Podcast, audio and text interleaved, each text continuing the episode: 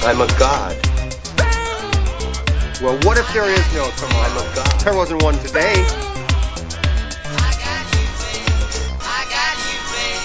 Hello, hello, hello, and welcome to another episode of It's Time to Rewind, a podcast stuck in its own time loop right along with the movies we discuss. And this season, we're taking a look at Groundhog Day, after day, after day, after day. I'm your host, Bubba Weed from Flights, Tights, and Movie Nights, and in this episode, we're discussing Phil's 28th Groundhog Day that starts at 66 minutes and 8 seconds with Phil declaring that he's a god and ends at 74 minutes and 55 seconds with Rita asking Phil if he said something, then they both say goodnight to each other. Today, my guest is Robert Black from the Groundhog Day Project, as well as Annihilation Minute. How are you doing today? I'm doing great.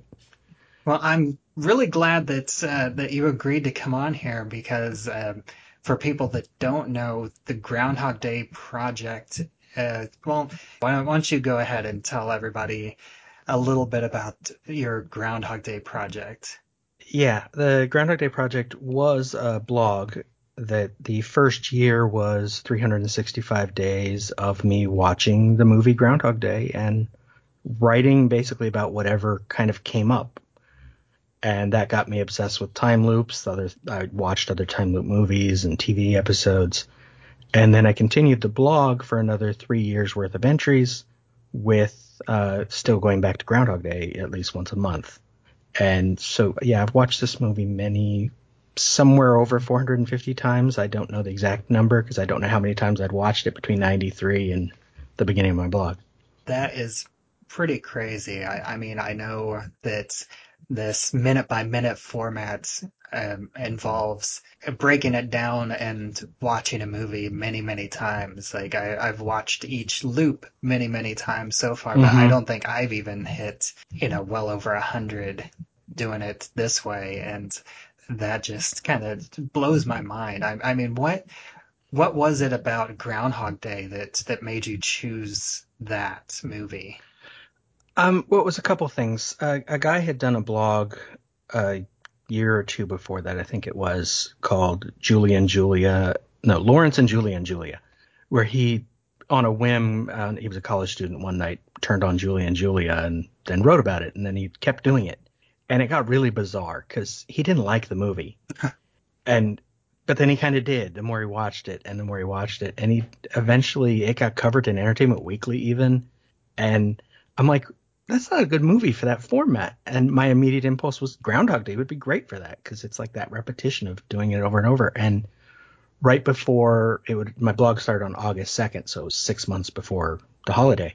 I, a week before that, there was a screening of Groundhog Day in Old Town Pasadena, not far from where I live, like where they projected up on a wall over this courtyard and you could sit there and watch it. And I'm sitting there during the movie thinking, I could totally break this down and just go over and over and talk about this and talk. And I'm thinking of things I could do with it. And the next d- d- morning, I registered GroundhogDayProject.com. I opened up the blogger and set up a thing for it because I already had an account there, and like was pre- preparing all this stuff. And a week later, I started it. That's pretty pretty impressive to to start that and then stick with it. But uh, you Oh, know, yeah. I didn't even necessarily know I'd go for a year when I started, but it was almost immediate that I was like, yeah, I'm going to do this. I, I was like, I could finish on the holiday and it'd be six months. That's fine. And then before I got anywhere near that, I was determined to do the whole year. And then by the end of the year, I'd wanted to keep writing. um, and then what if you could pick out something like what would you say is like the most surprising thing that you learned about the movie through this project? That that's actually hard to answer because the best thing about it is even after that first year, almost every time I'd watch it, I'd notice something new. And sometimes it'd be minor stuff like for a long time I didn't realize there's a piano at the bed and breakfast. And then I saw it one day. I'm like, oh, so he has somewhere he could practice. Okay, fine. And it, it just put a whole nother level to like how long he might have been in there or how long he might not have because I usually go very minimum on day count and it's things like that or the way characters interact with each other, especially once I had different copies of the script or different drafts of the script. Most of the characters have names and you don't know it. Like even the three old ladies are Ruby, Sarah, and Gertie. Like Mrs. Lancaster's first name is Florence. Um, his date at the movie theater is named Lorraine. Like they all have names, and I love that because in a script where it doesn't come, it sometimes I complain about that. Another mm-hmm. podcast I did, Mandy Sucks Minute, I complained constantly that none of the characters had names because in the credits they have names. I'm like, no, no one ever said those.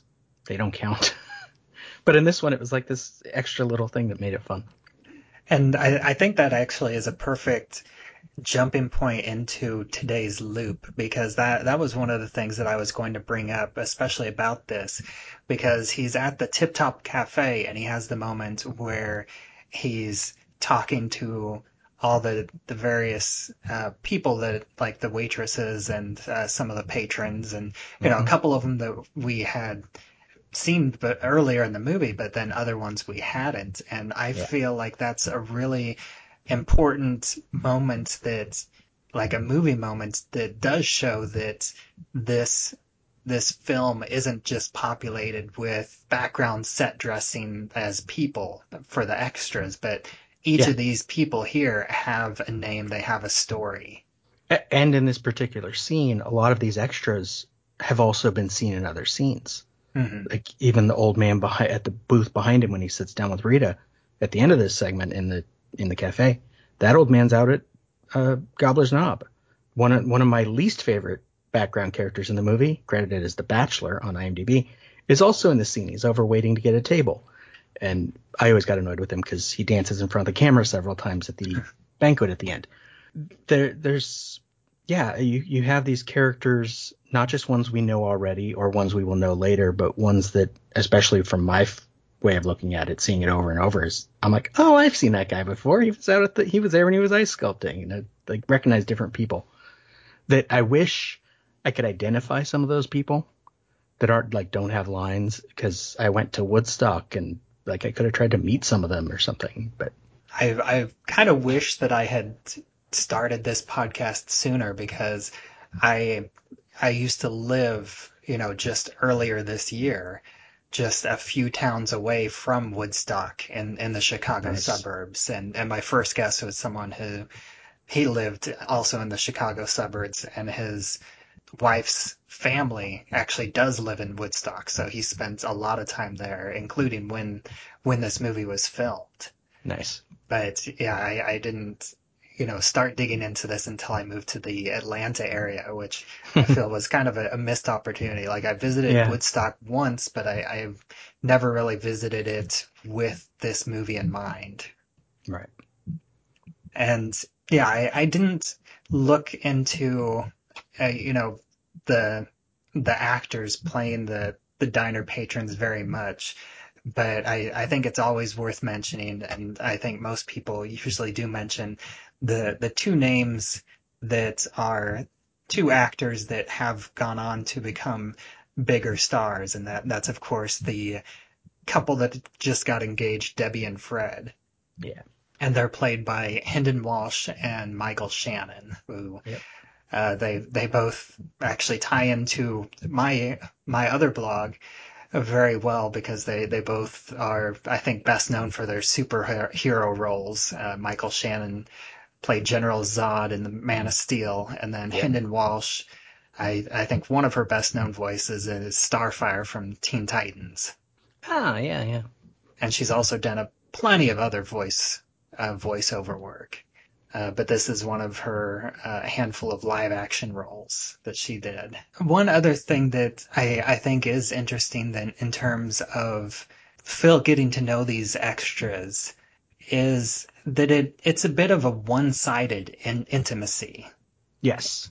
because he's able to take the time to learn everything that he wants to about all of these people Mm-hmm. but they don't really know anything about him. They they might on the day, but then the next day that that all just goes away.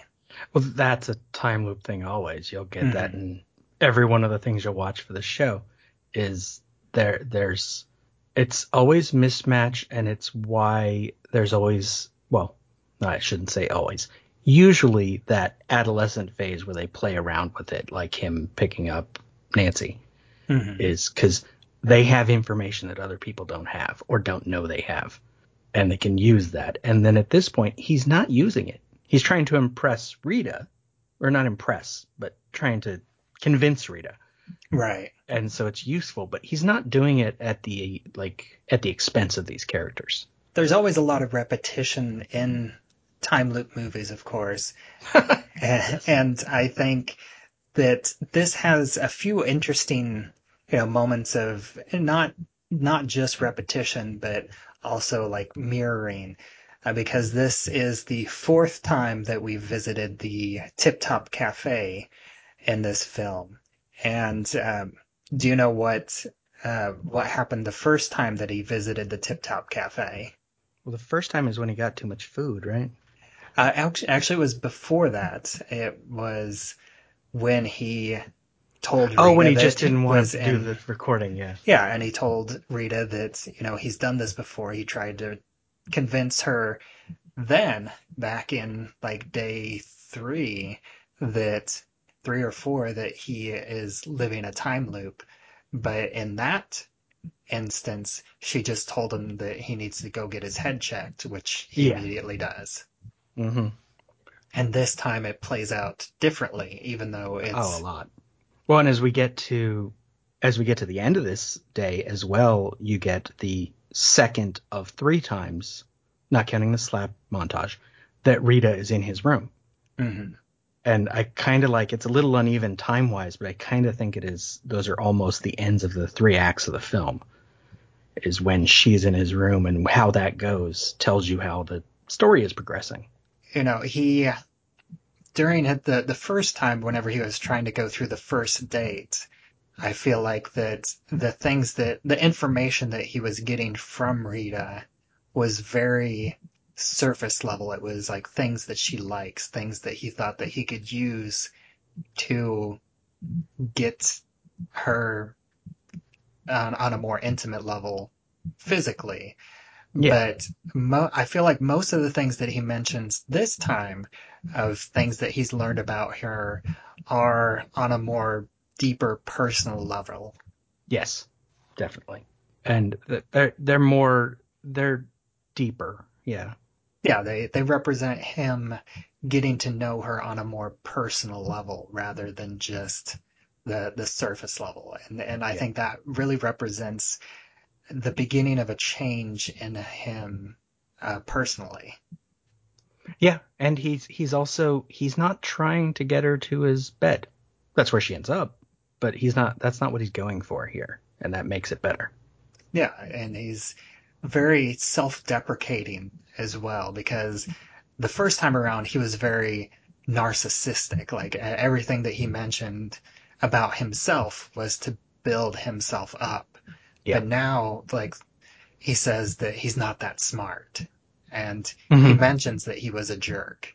Yep. Well, which I think here him calling himself a jerk and her saying no is a turning point in his story as well, because she's now spent more time with Time Loop Phil than she may have ever spent with Phil.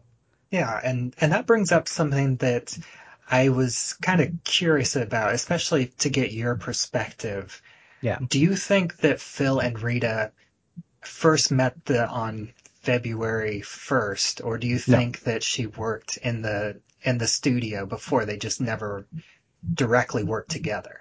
I, I think the movie suggests she's new, but you're not sending a producer out into the field. Well, she could have worked at a different station, I suppose. Mm-hmm. I, I've read other versions, like even the original version of the script. She's not the new one. She's like an old producer, and it's it's a different dynamic between the two of them.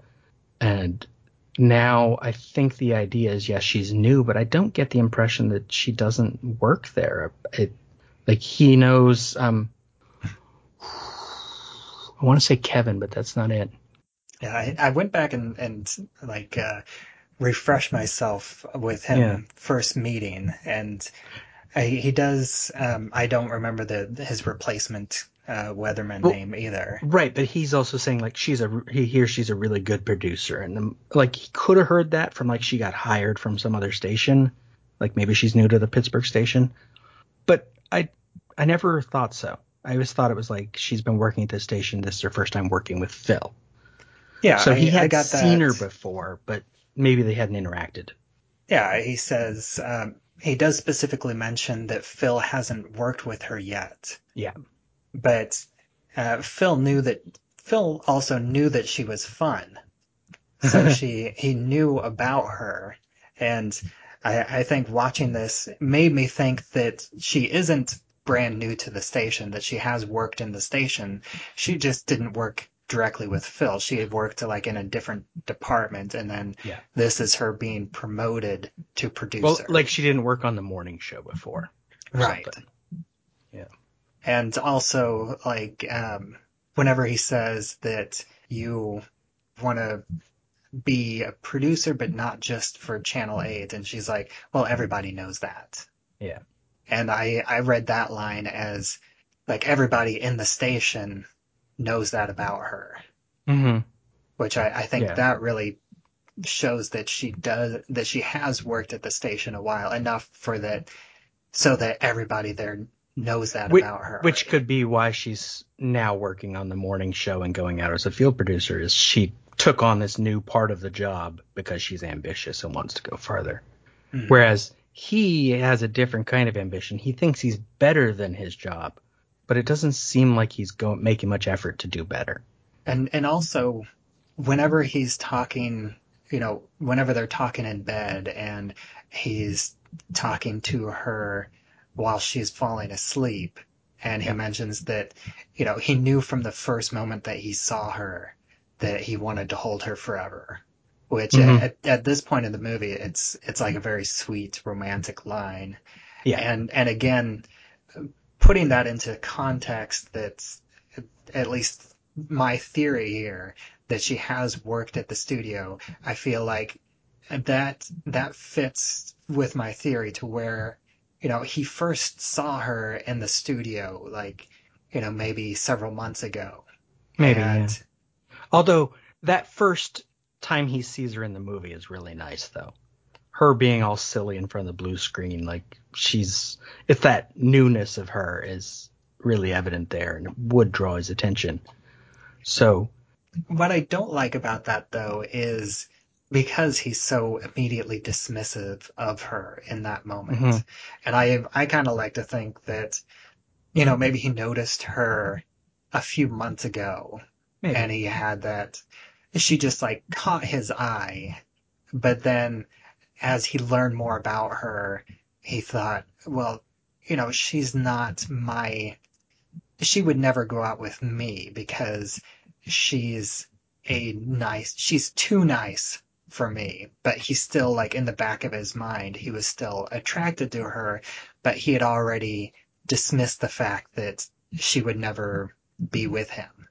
Yeah, which especially comes from Rita as we see her in the movie, because the her character in like this original script is this gruff producer that's been around a bit, and then the other character she gets combined with, Tess, has also seems like she's seen some stuff. She's like very like street smart, a little world weary, and I think this sort of naive version is a more interesting character for us to see him going after. It's because it's both really obvious and it makes sense. yeah the, this is a Rita. It could be bad, but that- it works. Yeah, this is a Rita that spent 12 years in Catholic school. Yeah, but I mean, he needs someone who is, as he keep, as he calls her, new. He needs someone who still looks at the world and gets excited by it Yeah. because that's not him. One other thing that that I noticed is Phil is very Eh, except for just a couple moments, he's very soft spoken in this day. Like Yeah. he's very matter of fact. And I, I'm curious, do you think that this is the first time that he's done this day or if he's done this specific day multiple times already? Huh. It, it's interesting because his tone suggests he has settled down already and has kind of come to terms with what's going on, which Mhm. doesn't feel like the day after he just killed himself. Because in the movie, this is right after he we just saw his dead body. Right. As I said, I try to go. I usually go minimum on day count, but yeah, there's room here for a lot more tries at this. And I think Also, it doesn't have to be, and it sort of doesn't matter in a way because the tone is what matters, Mhm. and the fact that he is he's given up on dying, he's given up on trying to like get everything he can get out of this day, but he just wants someone to talk to about it. Yeah, I, I feel like this is like a, a different type of rehearsed to where Mhm. he's, uh, like you said, he's accepted that what he's doing during the day is not going to make any difference. Like he knows that Right. he's going to wake up tomorrow, it's going to be reset, but he's still going to enjoy this day as many times as he can with the, this quiet resignation that it's still not going to it's still not going to change anything and he's not excited by it anymore but he's still enjoying it it- it's like you'll get to it later, but it's like him at the dance. He has this tone where like he knows what's going to happen. It might go differently, it might not. It doesn't matter anymore. What matters is that he's enjoying it and he likes these people now. And he likes Rita now, whether or not he did before. I, I think we can assume he's being honest about the first time he saw her because he says it while she's sleeping, and yet in film terms that feel, that feels like truth right but also he's been mean to her along the way and that's who he is he belittles people when he wants to feel good about himself now he doesn't care about feeling good about himself. Even though there is that one brief moment where his sarcastic humor still jumps out for a second whenever and and I think that this entire like uh, you know three or four sentences in the conversation is an interesting back and forth whenever he's talking about you know he says that he's killed himself so many times he shouldn't even exist, exist anymore. anymore. Yeah. and then she's like you know maybe this is a positive thing and then he Mhm. goes gosh you're such an upbeat lady like that just that that's old basically old phil peeking his head out peeking Uh-huh. his head out to see his shadow as as it were Tonally, yes, but I think he means it. Yeah i, I do think Like, he means and it but it's, and it's he also sees something in it that he wants.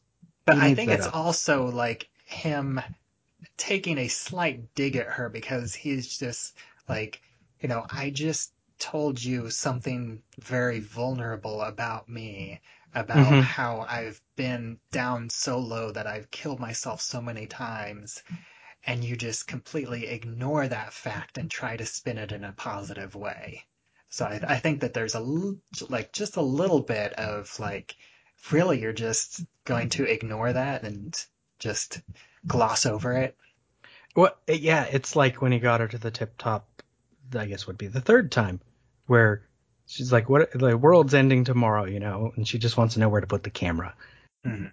And in this case, maybe in a very unusual way, because what he just told her, that's huge. Like, yeah, the day repeats every day, and I know everything. Well, it could be okay. like, she doesn't. She, it, it's both too big for her to understand, and I think she has a better understanding of it than a lot of the other characters would. Yeah, and you know, I, I can at least forgive her a little bit because jumping back to the beginning, he did start the conversation mentioning that that he's been stabbed, shot, poisoned, frozen, hung, electrocuted, burned, And burned. And you know he mentions and and I thought that this was interesting and and actually a little bit dark if you actually look into it because you know she she talks about you know you survived a car wreck and he's like I didn't just survive a wreck I wasn't blown up yesterday which that is one of only two specific references to things that ha- that we actually saw That we've in the seen, movie. yeah. And but if you if you break that sentence apart, that implies that whenever the car crashed, you know, it didn't blow up right away. So that means that he survived the initial crash enough to know that the car blew up afterwards. Yeah. It's also nice phrasing because it's like the I wasn't born yesterday is the, the reference. But that means that somehow he was I don't mean to use this term, but it makes sense. Born again when he blew up. He was then a different kind of version of Phil that kept wanting to die, and now he's in this scene we're seeing him turn into something else. So he's sort of blowing up in a different way. by getting everyone's attention. And you know, I, I know that this has been um, mentioned in in other in other places, but the the various ways that he mentions that he's died, the Mhm. majority of those, at least the way that he says them, they don't necessarily feel self-inflicted. But do you think that these are That's all- correct. Yeah. Do you think I- that these are him just rephrasing self-inflicted wounds, or do you think that he's gotten in a situation where he's had other people inflict these these deaths on onto him? it could be a little of both. I mean, the way he interacts with people, he could have pissed someone off lo- enough that they shot him or elect- like or burned him. But also, he might think of the different versions of himself as different people. Like it wasn't him who he is today that electrocuted him. It was him that day he got in the bathtub and didn't want to live. And it's like it's a whole other person other than who he is. And so it's sort of a distancing measure, maybe. Yeah, and and I can see that that he doesn't feel like he's depressed Phil anymore. He's moved on to, or at least he's on the way towards acceptance Phil. If, if Yeah. you go back to the uh, uh, the five stages of grief, Right. where he just you know spent a lot of time in depression, and then he's moving into acceptance here. B- But then, since those five like stages of grief don't always go in order, the rest of the movie is kind of him rebargaining who he is. Because like now, what does he do? This he has a really good day here in this segment. He hangs out with Rita until after midnight, and then what's he gonna do tomorrow? He can't just keep doing this. So he needs to find what now fulfills him when he got over all the fun stuff and that that that's why this movie works and other time loops work is because they often come to that same point as this person who's kind of bad has to figure out how to be nice. Right, or either that or they they have to figure out what's what's trapping them in the loop. Well, yeah, when it's more of a science that. fiction angle, they gotta yeah break the time loop. Fortunately, we didn't get that with this one. Yeah, and, and I always appreciate that. And in general, I I haven't really thought about this too much, but I think this is, uh, especially so far, one of my top two or three days that he's experienced. Hmm. Yeah. I I do think that this one, I I think this one, and then the the groundhog car chase so far are my two favorites. Nice. Like from your perspective, not Yeah, for- as as a viewer. okay. I was thinking like days he would enjoy most. I'm like, could be a few other ones in there. You know, going to the movie dressed as Clint Eastwood then in a fancy car, that's a pretty good day. Yeah. But yeah, for, as a viewer, no, this this one it it kind of has to be one of your favorites because this is sort of point. This is where the movie becomes what it's going to be. Yeah, and and I mentioned this um, whenever I was talking with Sean and um, uh, Phil's first date with Rita. Mhm. That in terms of the time loop structure, it wasn't just about you know Phil trying to date Rita, but it, it was also about making the audience start to fall in love with Rita the way that Phil is. Yeah. And I think that that section of the movie was was about making the audience fall in love with Rita and then this loop specifically is about making the audience fall in love with Phil and Rita's relationship. Mm-hmm. Yeah, I mean, watching the movie over and over, there were times when I was annoyed with Rita. Sh- She can be really condescending and rude, like him, just without the sarcasm. And in this moment, you have to like her. You know, the whole science science experiment side of it works, and it makes it fun, and it it is much better than them. I mean, I was gonna say going to bed together, but they do go to bed together. They just sleep, and so it's better that way. Yeah, and and while they're laying in bed, you know, he's flipping through the uh, poems for every mood. And and I don't I don't often do a lot of deep research for this. I like most of my research is just watching watching the loop over and over and you know I, I listen to the entirety of groundhog minutes and and i have you know b- browsed your blog here here and there Yeah, I entry haven't about this done- book. yeah I, I haven't done a, a lot of deep diving just because it's it's a little hard to navigate because it, it is more of a free flowing blog which Yeah. you know I, I do I appreciate that and that's it makes sense but it, it is hard to navigate as much for research purposes un- unless like I'm looking for a specific thing. Start at day 364. I believe it's that one because it's there are recaps every 60 or so entries and so they link to each other the recaps and then that'll tell you what each entry is about. Yeah, I'll, I'll I'll keep that in mind. Yeah, even though I'm, uh, you know, nearing the end here, um, but I I might still still Like the books he's reading when he's sitting at the counter later and here's the the music. Um, I'll but look those I, up.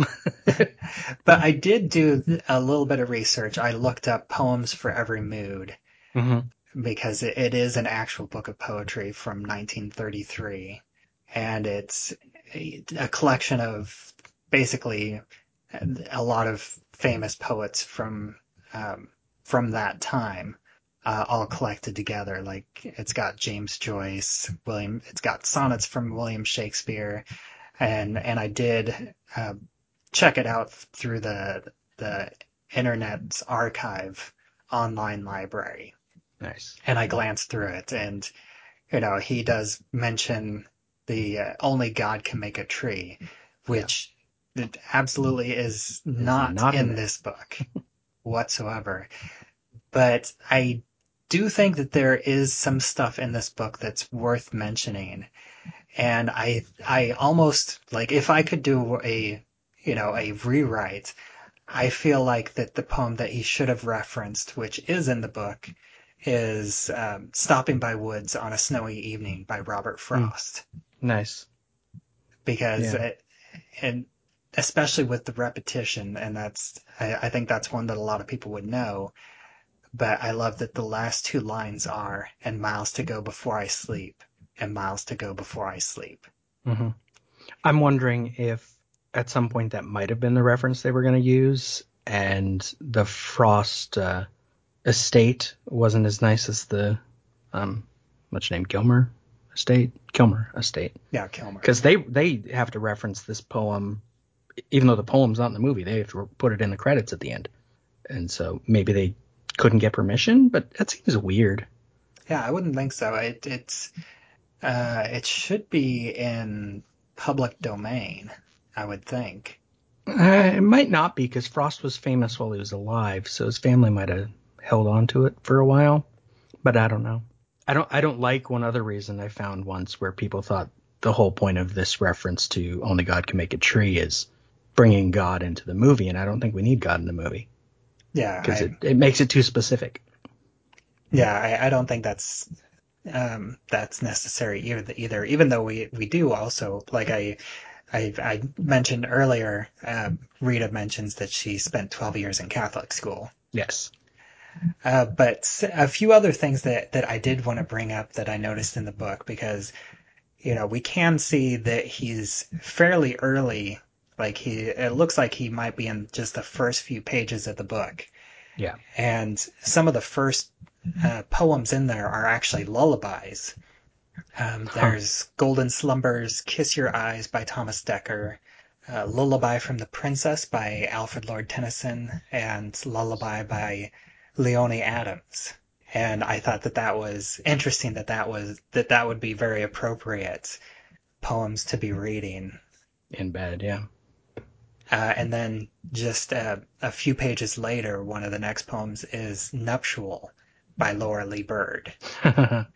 And then also, I I think a lot of the chapters, I think, are very appropriate to this movie in general. Not necessarily with this section specifically.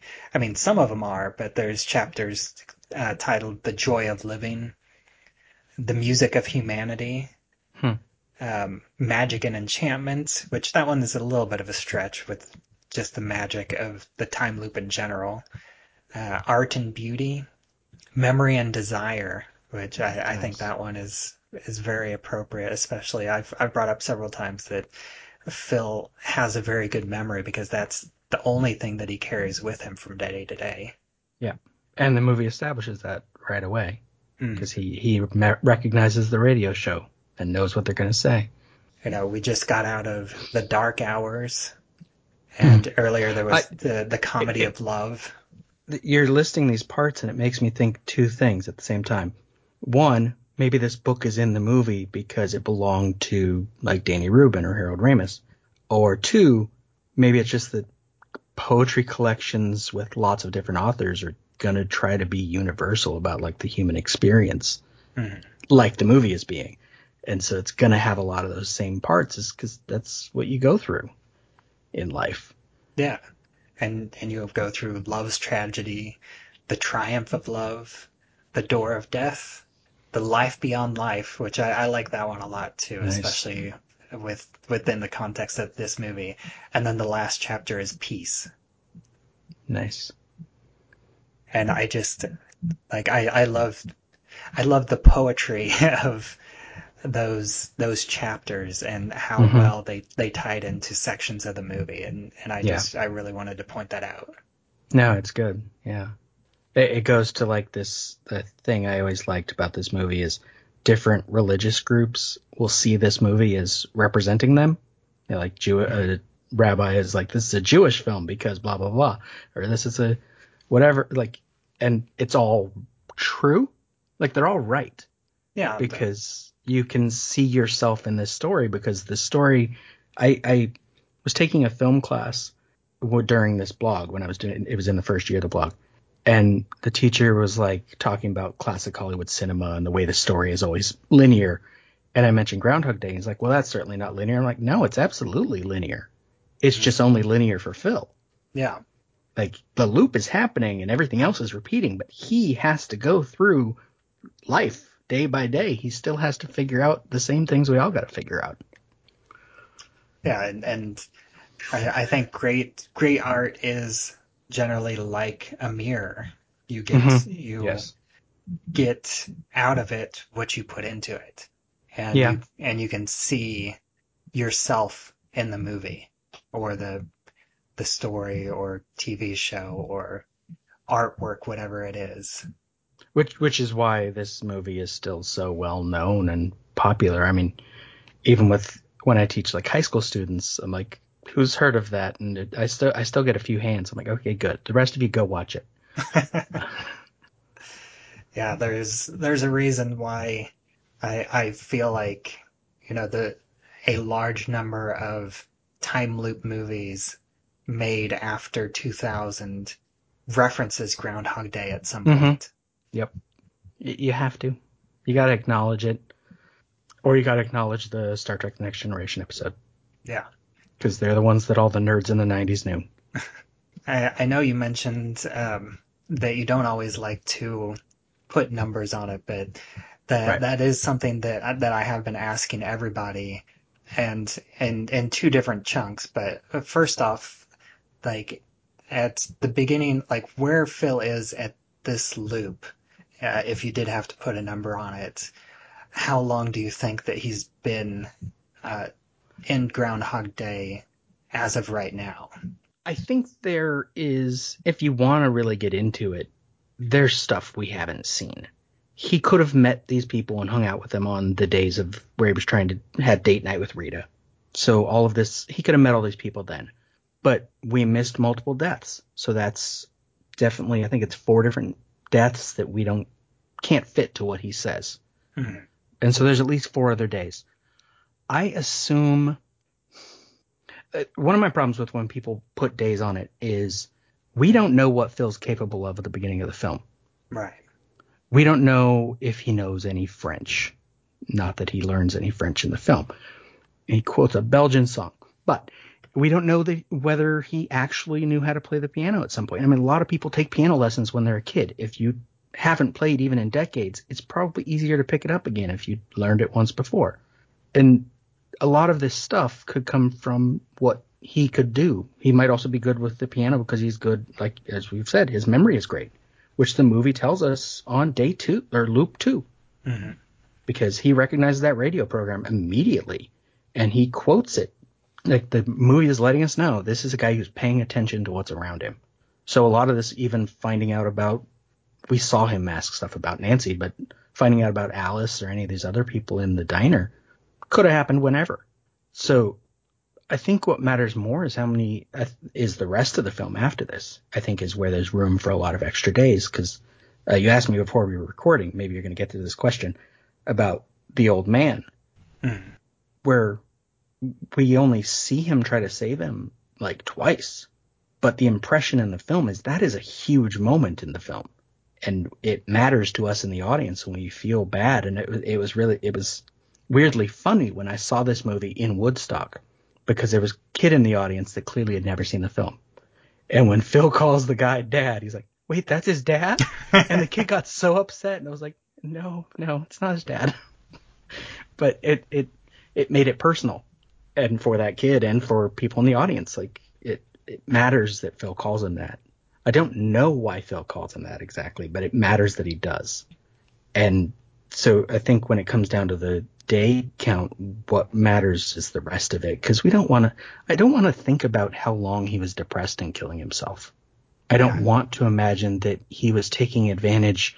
Even though I did blog entries entirely about this, I don't want to imagine that he went out and had sex with as many women in the town as he could. And in the musical of Groundhog Day, he mentions that that he had sex with all the women from age 18 to 80, 80 I think it's 18 to 83 is the, is the line, and one dude when he was bored. And that's fine if he does all that, but I don't want to think about that because that's almost worse than the depression part mm-hmm. because it's empty. Him going out with Nancy is funny because it's singular. Him going out with Lorraine and they're dressed up in costumes is funny because it's singular. If we start putting like people that are like he's in there for 40 years, I'm like that's depressing. He's in there for 10,000 years. That's even worse. That means when the loop is over, he won't be able to live. Normal life will suck. He won't know what happens. He won't be able to interact with people properly anymore. And I don't want that. I want a happy ending. Yeah. In a good time loop movie, it doesn't matter because that linear journey is what matters. Yeah, I, I can appreciate that. Personally, I'm more of a, I, I tend to be more of a statistics oriented type of person in uh, at least certain areas. So mm-hmm. I, I, I, I won't do it now, but I, I will, you know, be going through all the statistics that I've collected and, you know, nice. my analysis of how, how long I feel like, uh, he spent during each, each of these sections. Yeah which in like just loosely I'll say that you know I think most days that we see after the first few um, I think for about each day we see there's probably anywhere between 5 and 30 days that we don't see. Yeah, maybe. Some some of them um I don't even remember the name now. One of the people that had a popular I think it was a YouTube video about it. So everyone always quoted their their number put like his little bank robbery as something that would take like two weeks to prep. And I'm like, no, the movie has told us he has a really good memory. It would take him like a day where he probably got hit by that car and was in pain all day. I don't, he didn't get killed or we'd know that because it would affect the overall story. But I assume that took a, some trial and error, but it didn't take weeks. He's good at this. That's, it's an important thing for his character. Because yeah. as, as you said, his memory is what he can keep with him. Yeah, and, and he's also um, especially during the first half of the movie, um, he likes to take shortcuts rather than, you know, go through the whole entire process. Yep. Uh, because we see that with Nancy rather than, yeah. you know, actually getting to know Nancy and building a relationship that way. He just takes the shortcut of pretending like they knew each other in high school. Mm-hmm. Well, but even that shortcut, coming up with those three questions to ask her, he probably thought about that all day he's probably looking around, being like, okay, who am I going to talk to and what am I going to say? And that that takes effort because he's he's smart. He knows things. This isn't some like idiot who can barely get along and then gets stuck in a loop. That wouldn't be as fun a movie. Actually, I've seen some like that. um, and then there there was one other thing that I wanted to ask you. Um, I, I realized that I skipped this in my notes. Uh, Okay. but I, I think it, it is uh, I'm I am curious about because you know I, I feel like he's repeated this day several times. He feels very rehearsed at times. But what do you think it is about this day that makes Phil decide to move on? I think it's the second half of this day. I think if any, if he rehearsed any of this, it's the diner. hmm Yeah, I especially think that the diner because he, he like he never looks at his watch, but he Yeah. still knows in five seconds, and I feel Right. like that uh, because of that that timing, like he knows how the conversation has gone, and he Mhm. he's timing it based on the beats of the conversation that he's already gone through. And he knows where there's an empty booth. And so as they're talking to people, he's walking toward that booth so they can sit down for the end of the conversation. But once they're at that conversation, I think this is the only time it happens. Because I think maybe it's the music, maybe it's just the writing, and especially when she falls asleep and he has his little monologue. It feels genuine. And we don't expect genuine from him. He's always genuine, but his sort of genuine is not nice. Mhm. And so we don't expect it. And so I feel like the rest of this day is the only time this has ever happened. And he hasn't had that in a while. Whether it's four weeks, like I say at the minimum count, or whether it's already been a year. He, it's new, doing something unique. And especially doing it with Rita, where she knew what was happening and stayed with him. Yep. And so it, it changes it. Personally, I, I'm I'm very close to to your thoughts. I, I do think that it's something that happens whenever they're in the room together that's new, but I do Mhm. think that he has gotten her into the room before, Oh, certainly. like in, in this in this way, like in I, I don't think on this day he has. because Because Personally, I mean, there there's certain moments like like the way that she expects him, one of them, to disappear at midnight. Mhm. I, I think if you look at the way that he reacts to that, and you know what he says afterwards, I feel like that that is some, again that's kind of a rehearsed um, Could be, yeah. thing, but I, I think personally, I think it boils down to one moment and one line, and and you did mention it, like the whenever he's talking to her while she's asleep. Yeah. And I I think especially one specific line is whenever he says, "I don't deserve someone like you." Right. And I think that that line specifically is his own impetus to to think to himself, well, how can I deserve her? Well, yeah, the rest of that line is, but if I ever could. It's like, this is the moment where he's wondering, maybe, like, what do I do that I'd be someone who could deserve someone good? Or anyone, for that matter. Right. And and personally, I think that that that moment right there, I think that he's you know gotten to that point in general, but he's never had that specific moment. Yeah. Before today, and that is what causes him to change tomorrow. Mm-hmm. Yeah. And then tomorrow he changes the morning so much that this day's never going to happen like this again. Yeah. Because now he's got new things to do.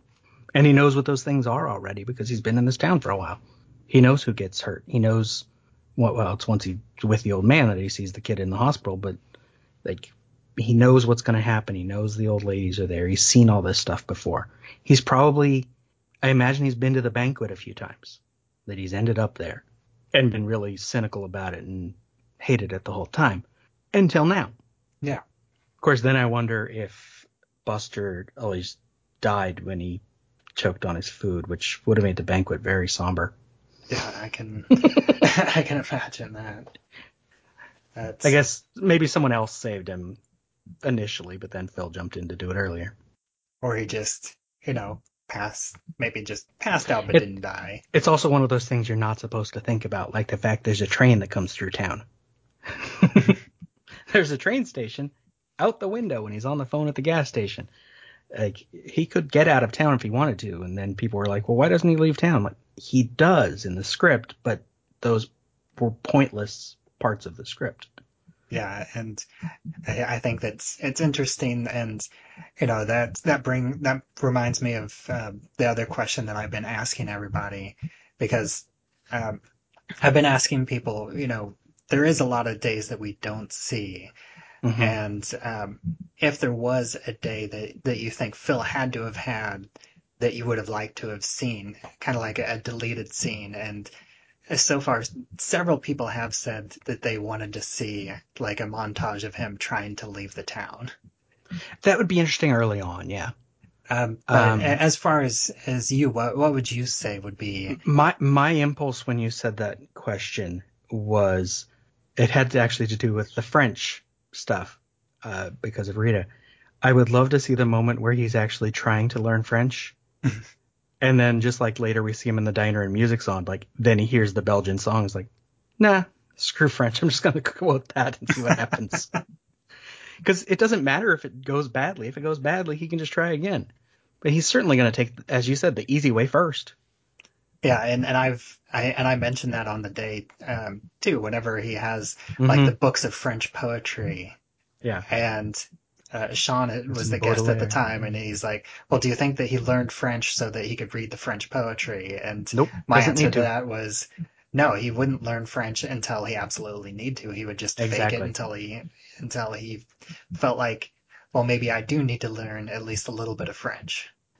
Yeah, the, the the best like that, the best evidence that he doesn't learn French in the movie is that she says, "Oh, you speak French," because it all it ma- all that matters is her response. Yeah, She didn't demand more. She didn't be like, "Oh, keep going." and and all he he says to is "oui," which is the the one French word that everybody knows. Right. All right, well, uh, that that's about the end of my notes, unless there was anything else that you had that you wanted to say about this specific loop. I'm trying to think because the beginning of this loop is the moment I talked about when I was on Groundhog Minute, and so I'm like looking at my notes for that. I'm like, what didn't I get to say there? And there's so much, but then I'm also going to have my own show related to this, and so I don't know what needs to be said now. I think what matters, and it's come up several times, is I don't think it matters if you count the days. I don't think it necessarily matters where specific loops begin or end but what matters is what is Phil getting out of them. And I think this one gives him a genuine experience with another person. It doesn't matter even that it's Rita. It's Rita because a movie needs to have very few characters we spend a lot of time with. But it matters that he has a genuine experience with her and then feels better because he's gotten past the depression, but until this loop this loop ends, he isn't doing anything else yet. And that until he decides to be better, which is what comes next, he just would have dropped back into that same loop again because I mean, depression doesn't just go away. Mm-hmm. He's probably prone to it. He's a miserable guy who works at a news station as a he's got a great job, but he is the worst about it. He thinks he's too good for it. And that's not going to make him happy in his day-to-day life. Yeah, exactly. I'm, you know, I, I, I have brought up that I feel like Phil at the beginning of the movie had a lot of self self-loathing. Yes. And and my old sentiment in my blog, and I was so happy when I came up with it, and then I kept saying it throughout, is that Phil isn't trapped in a time loop in Punxsutawney.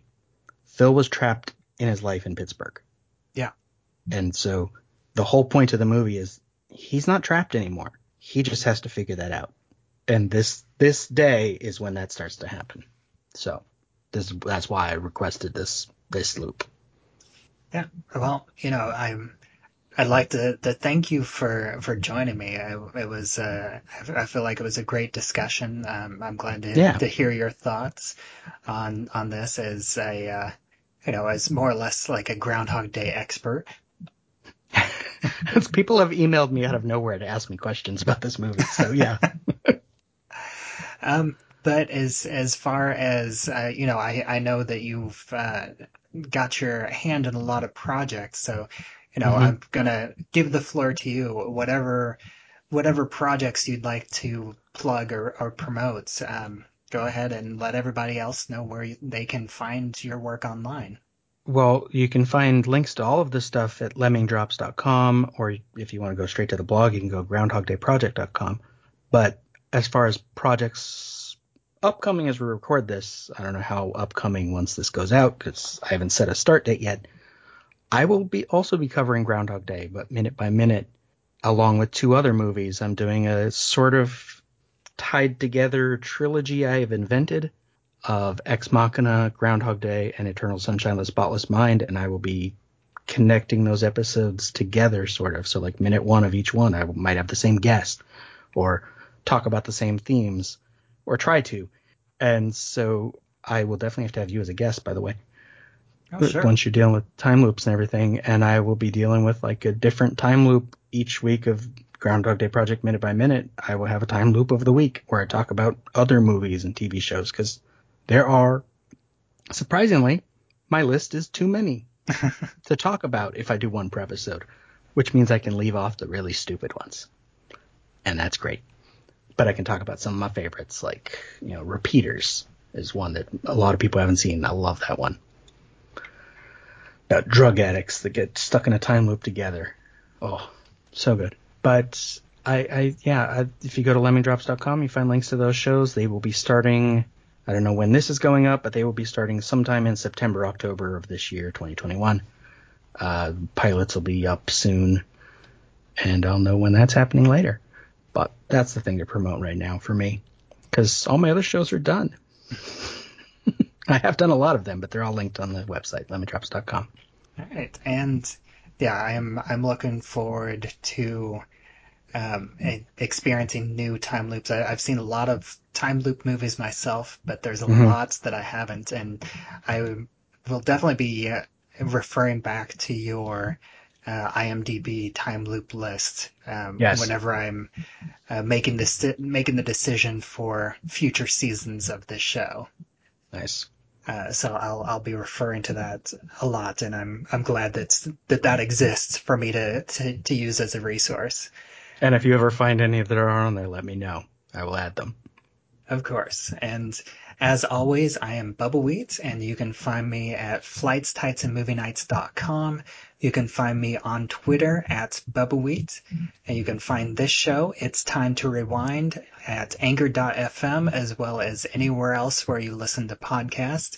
You can also join our Facebook group, It's Time to Rewind, a time loop group where you can discuss uh, the episodes as they come out, or just any time loop movies, time loop TV shows, uh, just bringing just about any sort of discussion there that you'd like. I'd, I'd like to see that continue to grow. Yeah, I did it again. I am, I'm still struggling to, to find a way to end the show, and you know, uh, hopefully, like like I've said before, I'll have a better way to, other than, you know, I'll see you on the next loop.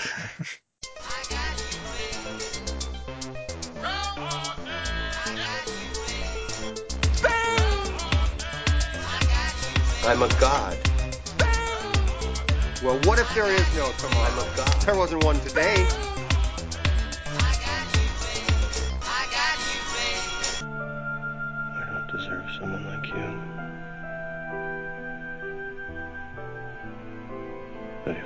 Could, I swear I would love you for the rest of my life. I I was actually surprised that you said 27 at the beginning of this because I figured you'd have a longer count than me. I mean, I know you're doing it by episode and you wouldn't add episodes for the stuff we don't see, but my minimal count this is 28. Um, oh, I, it is day 28. And, I I just oh, okay. uh, I copied and pasted, and I did not correct myself. Oh, I, I, did not change that number. Fix it in post. Yeah, but exactly.